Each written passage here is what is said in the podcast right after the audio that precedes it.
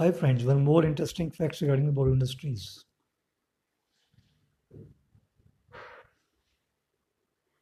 ललिता पवार का नाम आपने सुना ही होगा। इनका रियल नेम अम्बा था। इन्होंने अप्रॉक्सीमेटली 600 पिक्चरों में काम किया। लेकिन जब भी हम ललिता पवार की को याद करते हैं तो उनकी आँख याद आ जाती है। एक फ़िल्म की शूटिंग के दौरान इनकी आँख पे चोट लग गई। फ़िल्म का नाम था जंग आज़ादी और उस शूट सीन में भगवान दादा को इनको थप्पड़ मारना। भगवान दादा ने थप्पड़ इतना ज़ोर का मारा कि ये नीचे गिर गई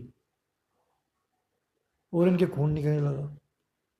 डॉक्टर ने दवाई दी। दवाई शायद कुछ गलत थी। वो इनकी आइज़ पे इफ़ेक्ट कर गई।